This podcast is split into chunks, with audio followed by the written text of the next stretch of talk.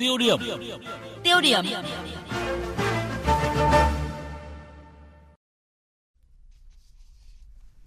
Thưa quý vị và các bạn, một trong những sự quan tâm đặc biệt của người dân cuối tuần qua dồn về Hà Tĩnh khi mà các vụ cháy rừng ở đây không thể dập tắt và đã lan tới khu dân cư. Hàng trăm hecta rừng tại địa bàn các huyện Kỳ Anh, Hương Khê, Nghi Xuân, Hương Xuân, Can Lộc và Đức Thọ đã bị thiêu rụi.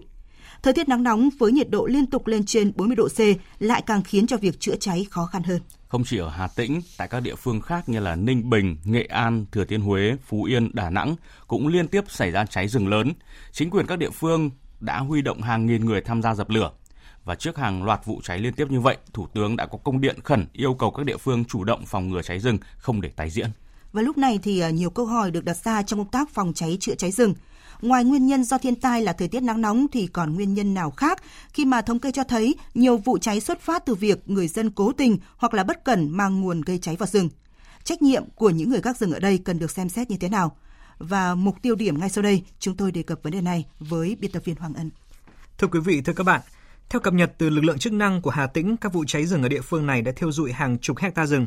Nhận định của ngành chức năng tỉnh Hà Tĩnh cho biết rằng là vụ cháy rừng ở Nghi Xuân là vụ cháy lớn nhất từ trước tới nay. Vụ cháy xảy ra từ 12 giờ trưa ngày 28 tháng 6 và bùng phát lại nhiều lần sau khi đã được khống chế. Đám cháy đặc biệt nguy hiểm khi mà uy hiếp hàng chục hộ dân cư, cửa hàng xăng dầu, ngân hàng, khách sạn và các hệ thống điện nằm dọc dưới chân núi. Ông Nguyễn Hải Nam, Chủ tịch Ủy ban nhân dân huyện Nghi Xuân nói: Từ trước đến nay thì có thể nói là đây là một vụ cháy nó tương đối lớn nhất đấy. Và đây có một cái điều rất đặc biệt là ở dưới cái uh, chân núi của cái, cái, cái vùng này ấy, thì lại có các cái ờ, gia đình của các hộ dân cư rồi là các cái ờ, cửa hàng xăng dầu rồi uh, ngân hàng rồi khách sạn là rồi là các cái hệ thống điện nó nằm dọc ở phía trên chân núi. Vì vậy nên cái, cái vụ cháy này là một cái vụ cháy mà sẽ thấy cái tính nguy hiểm cũng rất là nguy hiểm. Huyện thì đã có cái đường băng để cản lửa nhưng mà các cái à, đám cháy đã cháy rồi thì hiện nay các cái thực bị nó tương đối dày hai là các cái cây gỗ thông thì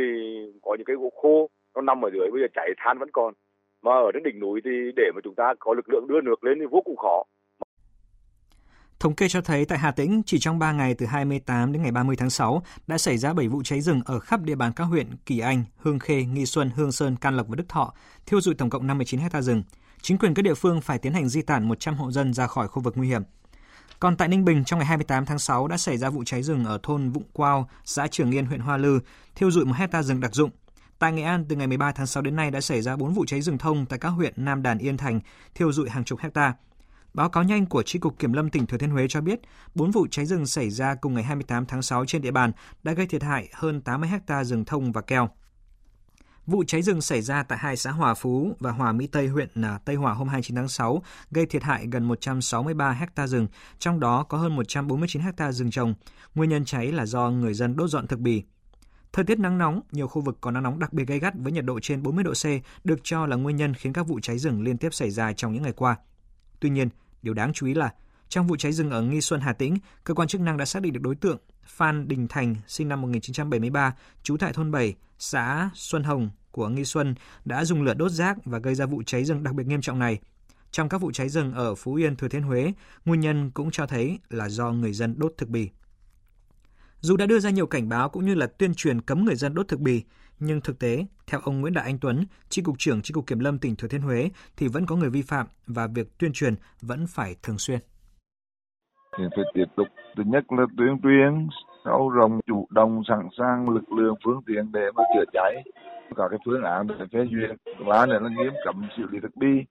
và cảnh giác với cái việc mà đang lớn tính phật độ và cái cháy Ông Lê Minh Ngân, Phó Chủ tịch Ủy ban nhân dân tỉnh Quảng Bình cho rằng điều quan trọng là phòng chứ không phải là chống. Trước hết là, là cùng với Sở Nông nghiệp Phát triển Nông thôn để mà tăng cường cái tuyên truyền phổ biến, chỉ đạo các xã mà có rừng. Một là cái công tác quản lý, rồi là đặc biệt công tác phòng cháy chữa cháy rừng. Cái quan trọng nhất là cái phòng chứ không phải là cái, cái chống. Thì các địa phương là phải tuyên truyền là giáo cho các xã phải xây dựng kế hoạch và hạn chế tối đa là mang nguồn nhiệt, nguồn lửa vào trong rừng, trong tăng cường lực lượng cho công tác bảo vệ rừng, tăng cường về phương tiện, tăng cường về trách nhiệm.